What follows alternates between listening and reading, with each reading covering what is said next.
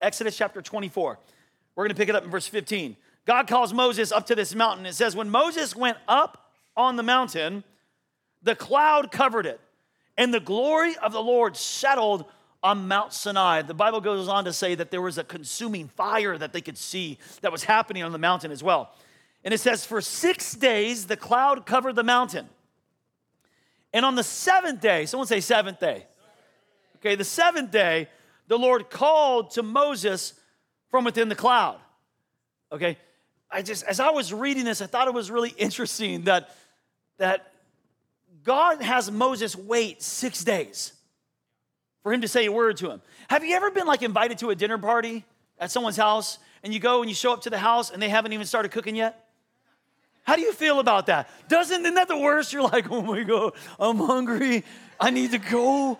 Like, are you, this gonna be an all nighter? No, this is gonna be an all nighter here. Um, we are going to go get some fast food or something. So eh, Moses is like, uh, You invited me here, God. Like, can you seriously? You invited me on top of this mountain and you're just going to stay silent for six days? Did not you invite me to this place? And on the seventh day, here, write it down like this. I think this is very important. Wait for it. Wait for it. That's a word for some of you here today. Moses calls, uh, uh God calls Moses to the top of the mountain, which, by the way, I think is very interesting. Very often, God will call people away from the crowd and call people even to, to climb to go visit Him and then has them wait up there for six days. But I do, have you ever wondered that? Like, why? I wonder if Moses was like, that's a big mountain, God. Like, what? I mean, you're God. You can talk to me right over here, man. I don't got the same knees that I used to have, God. Some, that's slippery up there, Lord. What are we going to do? Like, but he, but he calls them, and I think that some of us may not be hearing from God because we're not postured to hear from God. That, that we're not going, we're not actually taking the journey that God wants us to take, and we're not waiting in the place that God wants us to wait to actually hear and have our own personal encounter. So Moses takes this journey up on top of this mountain. He waits six days up there, and finally God begins to speak.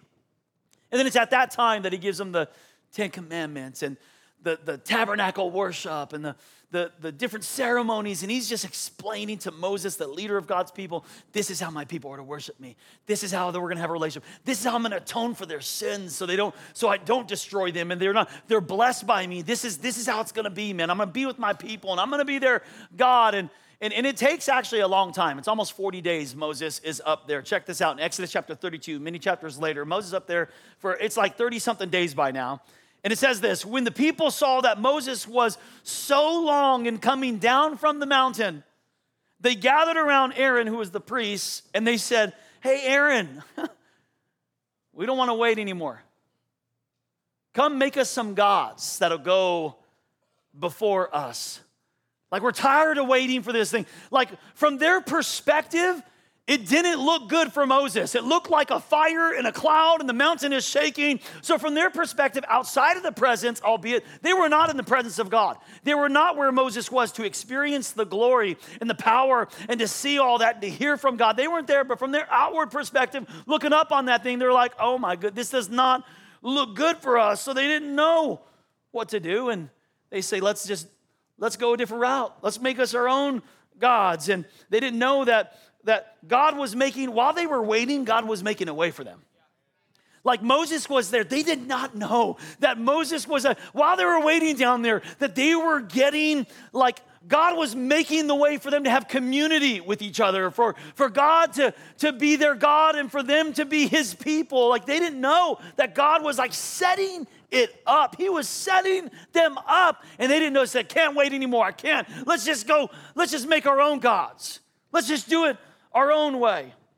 And so Moses, God actually tells Moses, he's, he hears about this whole thing, and you guys probably know the story. I hope you're reading along with me. It's a crazy story. Aaron gets all the gold and all that from everyone, and he builds this calf, and they start worshiping this calf. And, and God tells Moses, Hold on, can we just take a time out and all the instruction I'm giving you?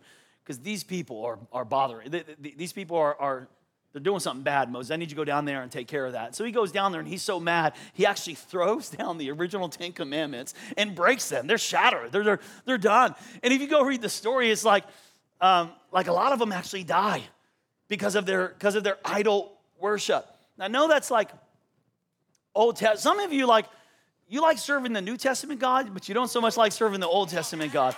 But you need to know listen, He's the same God. He is the same God. We are under a new covenant, so the way that God relates to us and has a relationship with us and the way He is, has, has made relationship available is very much different. Absolutely. It's a covenant through faith by grace in Christ. But He's the same God. Let me say it like this like, like it is a severe thing. The presence of God is severe for those who are unsubmissive. Okay? And so this is the presence of God, yes, I will. The presence of God is severe for those who are unsubmissive. And here they are. They're, they're unrepentant, unsubmissive, and many of them are destroyed. And God is fed up at this time. We've been, this is part eight. You guys have seen a pattern here. Are you seeing a pattern here with the Israelites? They're, they're really quick to give up and to turn back. And, and so in Exodus chapter 33, God tells Moses, He goes, Look, Moses, I'm, I'm going to send an angel before you and drive out the Canaanites, the Amorites, the Hittites, the Perizzites, the Hivites, the Jebusites, all the ites. I'm going to take care of them all. The angel will go up to the land flowing with milk and honey. So go ahead and take that promised land. But look what he says I will not go with you. Because, look what he says, why? Because you are a stiff necked people, and I might destroy you on the way. have, have you ever like been on a like a, a road trip with the wrong people? Come on, any parent knows what I'm talking about here. It's like, like you, you want to kill some you're like i can't take this journey and you probably know there's probably some people that you would not drive to san francisco with you're like no i ain't going on that trip but put the right people in the car and you're like let's go all right so, so this is God going, this is not going to be a good trip for me or for you if I go, okay? I do this with Veronica, by the way, sometimes. We're on a long trip. I'm like, honey, you got to drive because if I drive, people are going to die. Let's just, you got to drive, just drive because because I know myself. And so God knows himself. He's like, I'm done with these people. Yo, I'll take care of it. I'll send the angel to go take care of it. He'll, you guys will get the promised land and stuff, but but I can no longer tolerate. It's not going to be good for you because I just might destroy you. And later on in that same verse, here's what Moses, his response to God in Exodus 33, later on that chapter. Moses says to him, If your presence does not go with us, don't give us the promise. Don't send us from this place like like it's it's it's not we don't it's not worth it. How many of you if if if God were to tell you, look here, check it out, kid. I'll give you everything you want. I'll give you the job you want, the salary you want, the spouse you want, the, the life you want, but I ain't to be with you. How many of you would Okay, so here's, here's a good test of Moses. Isn't it a good test? What, what, what really are we seeking? What are we seeking? And Moses goes, No, no, no, that promise isn't worth it. That, that's not a good trade, God. I don't want, unless your presence goes with us, don't give us the promise. Don't send us from this place. I'd rather be in the wilderness with your presence than in the promise without you. Amen. And then he has this cry. He says, Now show me your glory, God. Show me your glory. Do you know that God wants you to see His glory. God wants you to seek His presence. And we seek a lot of things in life, but when you start seeking God, He'll show you His glory. So let me give you a few scriptures in your notes there about seeking God's presence. Psalm chapter 53, verse 2, it says, God looks down from heaven on all mankind. Here's what he's looking for to see if there is anyone who understands, any who what? Any who seek God. Hebrews chapter 11, verse 6. And without faith, it's impossible to please God because anyone who comes to him must believe that he exists and that he rewards those who earnestly seek him. Listen, God is not playing hide and seek with you. God is not hiding his presence from you. There is more written in the scriptures about God desiring to dwell with you than us desiring to dwell with, dwell with God. God wants to be with you. It's our problem, like, the problem isn't where God is, the problem is where you are.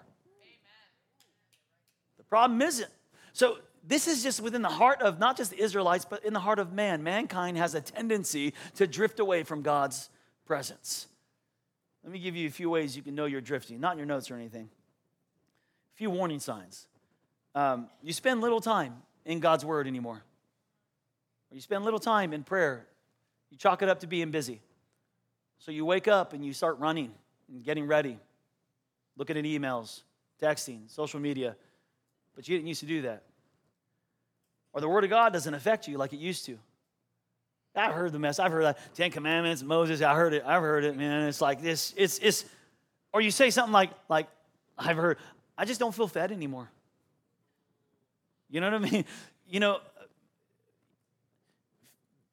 that statement, I don't feel fed anymore, which I love you. If you've told me that statement, it's okay. Some people, a lot of time, a lot of time people come from other churches like, I just wasn't, I wasn't getting fed. And I understand what you mean. Yes, there is a, a maybe a teaching and a modality of it and a methodology of it that lands better. I get all that. But it more has to do, please hear me, it more has to do with your heart than the word. Amen. Okay, it does. Because the word of God doesn't return back void. It has to do a lot of times with your appetite. All right, I'm not. I'm gonna get in trouble today. You're, you're. Uh, maybe you're drifting. Maybe you don't. You're not spending time in community like you used to. You're not with your sisters or with brothers, and you're just again chalking it up to other things. You're just not connecting. Some maybe there's some sins that used to bother you that don't bother you anymore. That's how you know you're drifting. Like you, you make excuses for things now that you used to not tolerate in your life. Like, like it's okay. It's just a little flirting. Just a little flirting. Anything wrong with a little with a little flirting, right? Okay, so so you're making excuses. Let me we need to seek the presence of God. Now, when I when I say seek the presence of God, because God does want you to seek His presence, um, I need to bring some clarity to the presence of God because there's a there's different types of God's presence. Did you know that? And it might be a little bit confusing when we say seek the presence of God to really know what to seek. What is God after here? What is He saying when He says, Seek my presence? So let me give you some theology here, what the types of God's presence. Write these down. This is in your notes. The first type of presence is omnipresence. Omnipresence, meaning that God is always there. He is everywhere at all times, even when we don't realize it. David asked, he said, Where can I go from your presence in Psalm 139? Like you can't go anywhere from it. But we can't seek the omnipresence of God because he's all he's already there. He's always there, right? So that's not what God was after. God's not after you seeking his omnipresence, okay? Here's the second type of presence. Write it down like this the inner presence. That's the indwelling of the Holy Spirit, God living on the inside of us, temples of God where He lives. Now, you can't seek the inner presence of God. That is a seal of the promise of your salvation, the Holy Spirit dwelling inside of you, and He's not to leave you nor forsake you. So, so He's not saying seek the omnipresence because He's already there, and He's not saying seek when you're seeking God. He's not talking about seeking the indwelling of the Holy Spirit inside of you because He's there. So, what is He talking? When God says, I want you to seek me, seek my presence, what is He talking about then? Now, let me give you the third type of presence that he's talking about, and it's the manifest presence. The manifest presence. That word may be loaded with different thoughts that, that for you. So let me explain the manifest presence of God. The manifest presence is the made known or the realized presence of God. The presence of God in the Bible, this presence is often called the glory of God.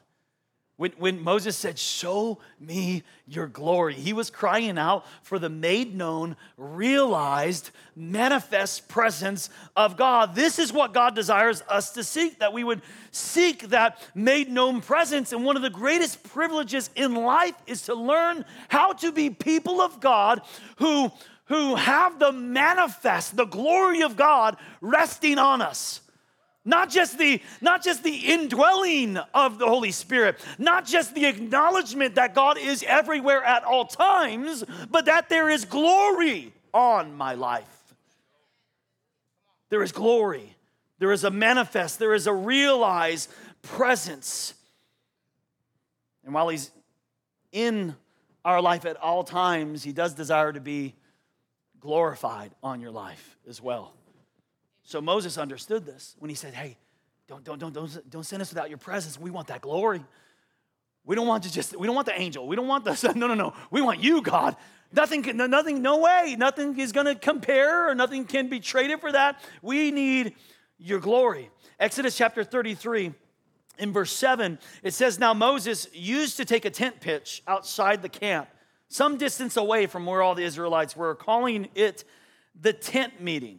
And it was in that place that he would meet God. He'd pitch a tent there. And it says, as Moses went into the tent, the pillar of cloud would come down and stay at the entrance while the Lord spoke with Moses. And the Lord would speak to Moses, look at this, face to face as one speaks to a friend. And that's awesome to look at that and we're like, well, that's great, man. That's good for him. In fact, the Bible says that we would go into the tent and he would come out he was like, his face would, sh- would shine with so much glory, so much radiance that the Israelites could not look at it directly without it hurting them. Like it was just too bright. So they, they, were, they told him, please put on a veil. Moses, we can't even talk to you right now. We can't even hear you. So Moses, when he came out of the tent, would have to put on a veil until that glory would begin to fade. As long as he was, the longer time he was out of the tent, it would fade and fade and fade. And eventually he could take it off until he went back into the tent again. And we look at that and we go, man, that's fantastic. That's great for Moses. But listen, God wants you to have an experience like this as well. God wants you to see his glory. God wants his manifest presence to rest upon your life. And it's not just in the Old Testament. Let me show you the New Testament verse, Second Corinthians chapter 3. And if you could, let me give you some homework. Read all of Second Corinthians chapter 3 okay? Read it all. It actually, there's a lot in there that actually is about Moses and the glory that he had and the greater glory that Jesus gives us.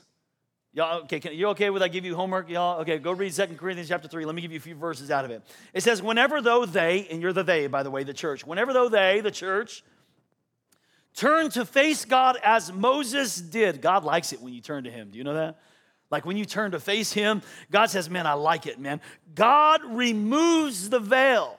Now, let me explain that to you because a veil in, in the Old Testament and New Testament, whenever you see the veil, it's always like a symbol or a type of a barrier between us and God. And every single one of us, from time to time, will, if we're all honest, there's just different barriers that are standing in the way between us and really experiencing God in a very personal and powerful way. It could be our sin that we got comfortable with, it could be your attitude, it could be your perspective, it could be some doctrinal prejudice that you have about certain things about the church or God or the presence of God or whatever it is. It could be a bunch of things, but we all have different veils, different barriers between us and God, which is why I pray every week the same prayer. I pray for an open heaven above Discovery Church. That when we gather in worship, that there would be a glory that would be so accessible in this place that you wouldn't have to work hard for it. But the moment that you turn towards God's face, that He would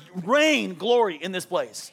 I pray that I ask God, make it easy, God. Let us just, as we turn to you, we just open up the heaven and shower us with your glory. So he says, anytime we decide, you know what, I'm turning my face toward God, God removes the veil, He removes the barrier. Look what happens. And there they are, face to face. So God wants, God wants you to know Him personally. He's, he's here, church. God is here. He is right here. They suddenly recognize that God is a living and personal presence. I love that. He says, Hey, if you ever do this, if you ever catch this glory, you're going to realize that he's more he's not just in he's not just chisel, he's not just the 10 commandments. He's not just the in the Bible. He's not just a book you read or something you hear about when the preacher no, he's personal. You know him like you've met him personally, and that's huge. So we turn our face toward God, He removes the veil, God shows up, and you realize He's real. And when God is personally present, a living spirit, the old constricting legislation. In other words, the same way you've done it that's gotten real stale and old for you. Like the same way that you've done religion and church and faith, and some of you it's gotten stale. Some of you coming in here and you're like, eh, yeah, uh, yeah, same three songs, three, three and a half songs, you know what I mean? We're gonna do, and then they're gonna do the announcement thing. Pastor Jason's gonna be like, You excited to be here? And it's just gonna, and then and then he's going to just talk for a little bit. You know, same story I've, I've heard. And then he's going to end and pray for people. And it's, I'm waiting for tacos. Where are the tacos at? You know what I mean? And so for some of you, your, your experience with God has become a constricting legislation. It's become a regulation. It just becomes something that is your routine has turned into a rut for you. And he says, when this happens, though, when you can just decide to turn towards God and seek his glory, that, that regulation, that rut that you're in, it'll be recognized as obsolete and you'll be free. you'll be free. And that's my prayer for you. I'm completely convinced that God wants to have encounters with us. He wants to have experiences with us. He wants, a, he wants to be known personally, every single one of us. He wants to show up in glory. And I think he wants to do it more and more, more than you realize, more than we realize, and even, even make room for in our personal daily lives. God wants to show up in glory. In fact, here's what the Bible says about God encounters. There are three reasons why you ought to consider this and pursue what I'm saying today. Let me give you three reasons to like go deeper. Wherever you're at in your faith, to go deeper in your walk with God today. Three reasons. Number one, because we need power, not just words. What because some of you are here today and what you're facing words can't fix. You got things in your life that are bigger than any amount of words. You just need you need power. You need something bigger than all that. And I think this is so important because there's a lot of words that are out there. You know, contradict or let me say it this way. There's a lot of um, great arguments out there. There's a lot of different religions that are out there. How in the world would you know which would be the real one or the right one or, or God's one if one of them was not backed up by something powerful that no one could deny? Jesus said, I will confirm my stuff with signs and wonders that follow. Jesus said, You don't believe? Fine, I'll prove it to you. I'll prove it to you. He always guaranteed that you would never have to wonder if He was God. That if you truly sought Him and you sought Him with all your heart, He makes a promise I'll show up in glory. I'll show up. If you seek it, I'll show up. Jesus said He'd confirm it. This is how the Bible says in 1 Corinthians chapter 2, the Apostle Paul. He said, I came to you in weakness and fear and much trembling. And my message and my preaching, they were not with wise and persuasive words, but instead, look what he said. They didn't come with a great video and a great graphics and great lights and stuff like that. Look what it said. They came with a demonstration of the Spirit's power. Why? So that your faith might not rest on my wisdom, but on God's power. We need to be a group that's convinced. We're just convinced of our God that, that not just because someone said it was true, not just because you read that it was true, not just because I said that it was true, but because your life was changed. Your marriage was better. Your mind was healed. Come on, somebody, are you with me? Here's another thing. Here's the second thing. Not only do we need power, not just words, but we need an encounter, not just an explanation. You need an encounter. You need to experience. That, that, that's, that's why this is important, you guys. In all my reading, as I've studied the scriptures, there's not one occasion that I have found where someone truly had an encounter with God and, and God revealed his glory, that they sought him and had an encounter with God. There is not one time in the Bible that they ever turned their back on God again.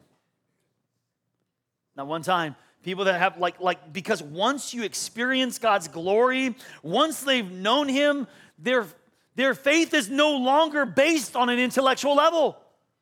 It's no longer based on, and I have this theory. I believe it's true. It may not be true, but I have a theory that a lot of us are more comfortable serving a God we can understand. A God that fits in our understanding, a God that fits in our mind. So we want the explanation first. We say, Well, I don't understand that. Explain that to me. I, I don't get that. Like, in, in, before I'm even, you know, just wait. I just, I got to understand it. I can't. And we want a God that can fit into our understanding and to fit into our explanations and to fit into our imaginations. But I'm telling you, I need a God that's bigger than me. I need a God that cannot fit in my mind. I need a God to do some things that I don't understand. I need a God to have some power and to confound some things that I don't even get that I might. His ways are not our ways and his thoughts are not our thoughts. That's what kind of God I need. Like if God could fit in my brain, you wouldn't want to serve him. Come on, somebody. That's not a God you want to serve or worship. We always try to reduce God down to our own understanding, though. I love the story of when Jesus healed that guy who was born blind.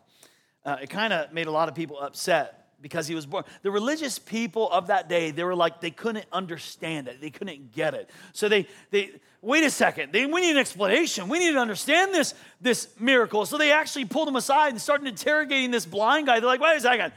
Forget that he's, he can see now. They're like, no, wait a second. Let's, let me explain this. How this happened? Explain to us how this happened. And they're just interrogating, putting up the eye chart. What do you see? A, B, C, D. Maybe not that, but they were interrogating and stuff like that and getting, grilling him. And finally they figure out, no, this, this is the guy.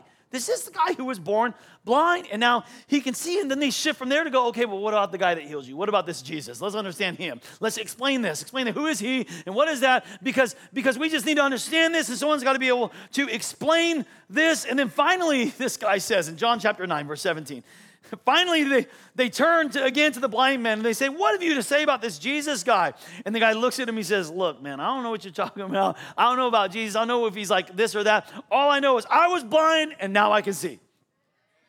I, I like the guy could not be convinced otherwise, and he couldn't even explain it. And there's nothing they could do, nothing the religious leaders can do. They could threaten him, they could beat him. Nothing could take away his faith in Jesus who healed him because he experienced it himself. He didn't understand it, but he experienced it. He couldn't comprehend it, but he experienced it. Listen, listen to me. The greatest proof that Jesus is Lord is your changed life. It's my changed life. That's the, it's you, it's me. It's the fact that once I was blind and now I see. We need an encounter, not just an explanation. Write this down. We need presence, not just practice. We need the presence of God. Look, we can create a service for you. We can. The scary thing is, as churches nowadays, we got it down pretty good. We can do a good service. You know what I mean? Churches, like, we can do, like, here's, it's scary, but the reality is, we could probably do a really good service that you would enjoy. And God didn't even have to show up. You know, you get the recipe down and stuff like that, but I, I want to admit to you and confess something to you right here, right now. As long as I'm the pastor of this church, it don't matter what lights or what state. Like, I'm glad we have this stuff. I'm glad we got cameras and this stuff, but I promise you right now that we are not going to be a church that just practices church. We want the presence of God in this place, we want the glory of God in this place. We need, we need the presence of God. And one of the one of the ways that you know, like the true proof that God like shows up, um, and you see it all throughout Acts, by the way, uh, is that there is a joy unspeakable and full of glory. When God's presence shows up, there is a joy. And we're actually going to be studying this in August when we do 21 days of prayer in August. I'm going to study, we're going to do a whole series called Outpouring. We're going to study the outpouring of the Holy Spirit, who He is, and how He operates in your life. Let me show you Acts chapter 2, verse 28, though. It says this You have made known to me the path of life. You will fill me, look what He says, with joy in your presence. And that's my real prayer. When you leave here, that you would be fuller that you'd have more life, that you'd have more joy, that you'd have more freedom, because that's what the presence of God produces. And, and that's why we have to be a church that has a lot more than practice.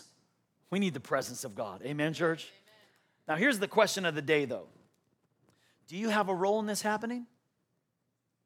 Do you have a role to play in this whole like experiencing God, the glory of God? Is there, or is it just like random? Is it just kind of like when He wants to show up? He just, He just shows up. Because I believe that God wants to have a lot more. In fact, I believe that Jesus is scattering a lot of seed. I think he wants to show up in our life and reveal himself in glory. Yet, I don't think, according to the scriptures, some of those seed aren't falling on the right soil. In other words, the reason why we're not encountering God is not because we're waiting on God, it's sometimes God's waiting on us. Our hearts aren't right. In fact, Matthew chapter 13, where Jesus tells this parable of the seed going out, falling on rocky ground, he says, the reason why you're not receiving is a bunch, a bunch of you aren't experiencing me is this Matthew 13. He says, Because in you is fulfilled the prophecy of Isaiah. You will be ever hearing, so you hear, but nothing's happening. But, but never understanding. You'll be ever seeing without perceiving. So you're seeing, it's just not working out in your life that well. Why? Because people's heart has become calloused. They hardly hear with their ears, and they have closed their eyes. Otherwise, look what he said I'm trying to do a work. I'm trying to have these moments with you. Otherwise, they might see with their eyes and hear with their ears and understand with their hearts and turn, and I would heal them. In other words, the reason why we're not experiencing God is a heart condition. All that said, meaning I, I think we do have a role to play in experiencing God, experiencing the glory of God, that we have a role to play. In fact, I think it's part of my job as your pastor is to create environments and moments for you to turn your heart toward God. Now, because I can't save you. I can't give you the glory. I can't by the style of my none of that. But what I can do is try to create through the atmosphere of worship and the glory of God and the teaching of His Word for you to put, turn your heart to God and get some of that glory. I think that's part of my role here as I pastor you and lead you is to get you to face Him, turn to Him, turn to God. Hosea gives us a good prescription. Hosea chapter 12, verse 12. He says, Sow for yourselves righteousness reap the fruit of unfailing love. Look at this. And break up your unplowed ground. You know he's talking about there? He's talking about the calloused heart. Man, it's become uh, it's become hard. He said, You got to break up. You need to plow that stuff that's become callous. For it is time to what? Seek the Lord until he comes. Wait for it, somebody. Wait for it. What do we do? He says, Well, let's get this heart thing right and let's go all in. Let's seek him. Let's seek him. Let's seek him. And I'm going to tell you, God's going to show up if you do. I'm going to give you three words today three words, three things that you can do to plow the ground of your heart, like to get ready for the glory of God, to get yourself, to posture yourself in a way that, that God's glory is, you're available for the glory of God to, to be in your life and to shine on your life. How many you want the glory of God? Anyone in here want that glory of God? Let me give you three words, okay? Number one is desperation. You got to get desperate. Okay, write it down this way though. You got to want God's way more than you want your way. God is looking for some people who are not content with what they just have. Okay, uh, if you are, if you're happy with what you have and you're happy with where you're at and like everything is good and you're just fully content, I'm happy for you. I'm not. I mean, to an extent, I'm content in Christ, but I have a holy discontent that I know there's got to be more. There is more of God's glory, there is more of His presence, there is more of His power, there are more lost people who need Him, there is more of His kingdom that needs to be advanced. There is more than this. In fact, the reason why we started Discovery Church was based on this premise that there is scores of unchurched and dechurched people who are telling themselves there has got to be more than this. God is waiting for a people to get desperate for his presence. Desperate, maybe some of you need to get desperate again. Matthew chapter 5, verse 6, Jesus says, Blessed are those who hunger and thirst for righteousness. Do you remember when you used to thirst like that? You used to get hungry for, for the worship service. You used to thirst for the Word of God. You used to consume that thing. It was your appetite. Whatever you consume becomes your appetite. And some of you don't have the same appetite because you're consuming the wrong things. You need to get desperate again for God. Hunger and thirst. He says, those people who want it like that, who want it bad like that, they're desperate like that, they're going to get filled. They're the ones I'm going to fill. He wants to fill you. But some things are only discovered by the desperate. Are you hearing me, church? Okay? We got to get desperate. We just do. I think that's one of the reasons why God tells Moses and us to go to places like climb the mountain. Come on up and wait. Just wait for me. Worship and wait. Just wait. Take the climb because he wants us to get to a place of desperation. That we want God's way. Here's a second thing. Write it down in your notes. Number two is humility. You want to see the glory of God? You got to get desperate, you got to be humble, or write it down like this wanting God's will. Like if you want the, the things of God, you can't do it with pride in your heart. Pride will keep us from experiencing God more than anything else. You got to want God's will. How many of us do we really want? Or do we want our will or God's will? Moses I'm getting ahead of myself. I'm going to probably preach this in a few weeks. But Moses, what God told Moses, you're not going to go into the promised land. You're not going to go there. They're going to go there, but you're not. How many of you, if God told you, look, you're not going to get it? You're, if you didn't get your will, would you still follow and serve God? If God actually told you that, no, I'm actually not going to do that for you. No, you're not going to get the promotion or it's not, you're not going to get the healing. No, I'm not going to heal you. No, sorry, I'm not going to save your marriage. I'm going to do it. That's not, that's, no. Some of you, because you didn't get your, you're only serving God to the extent that He does your will. And the moment that He doesn't do what you want Him to do, you're like, what's the use then? What's the use? Well, who are you serving? Are you serving your will or God's will? See, if you want, and you're not, you're not going to see the glory of God because He knows your hearts. He knows your heart, that you're only after Him for what you want. So, so we got to get desperate if you want to see this glory, if you want to see this presence of God. You got to get desperate and you got to get humble again. Jesus came along and, and, he, and he prayed to his father and he said, You know what, Dad? I don't do the, I don't do the cross thing. I don't do crosses, Dad. Come on, man. Is there any other way that we can save these people without the cross thing? This doesn't seem like there's got to be a different plan. Come on, then the cross. No, seriously, this is a conversation that Jesus is having with his father, and he's like, I don't like this. This isn't good. And then he says what we need to say. He says, Okay, I'm sorry, Dad. Not my will, but yours be done. Amen. Not my will, but yours. Some of you don't even know that there's, like, some of you don't even know that you have pride. Like, you've drawn lines that you don't even realize that you've drawn. That you said, You know what, God, I, I'll, I love you and I'm going to, but I'm just not going to do that.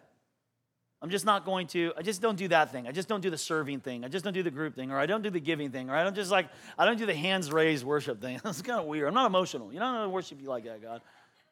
You know my heart, God. That kind of thing. You know what I mean? And so some of you have drawn some lines in the sand that that some of you didn't even realize that was that was in in I got people asking, by the way, I gotta hurry up. People asking me, they're like, why do you guys worship the way you do? Like hands raised and stuff like that.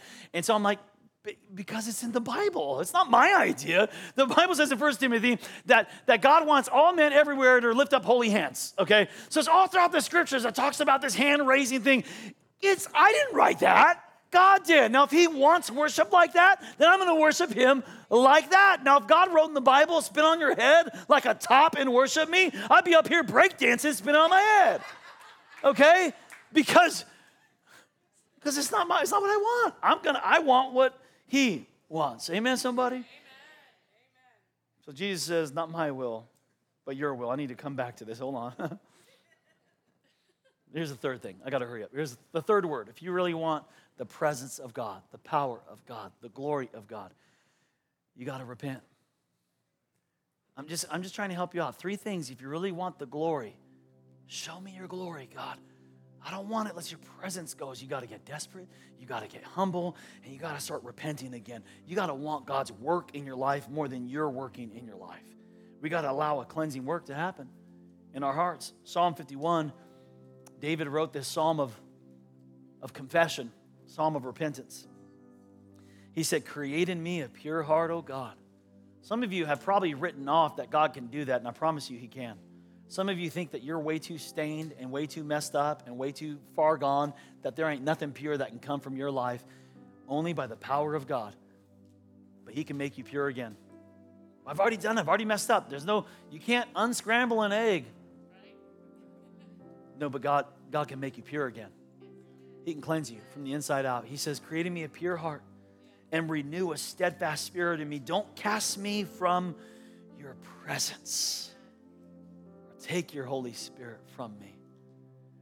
Church, I want to be a people that, that are hungry and thirsty for the presence of God. I just don't want good things and for us to have good things and to, to experience good things and good things in your family, good things in the city, good things and doing good things. And we do good things for people here. I want more than good things. I want God. I want the power and the glory of God. And I want it for your life too. How many of you are hungry for the presence of God? Some of you need to start right there, though. You need to start right here at the repentance thing. Can I just pray that for you? Some of you have never prayed like this before, but you know you you know some of you are like so far away from God. You know it. You're so far away from God wants you to be or where you used to be, and it's time to just come on back to God's will. You've been doing it your way and doing your will, and it's time to it's time to come back to his will, his way, and his word. Can I pray that over your life? Come on, with every head bowed, eye closed in this place, will you just close your eyes with me?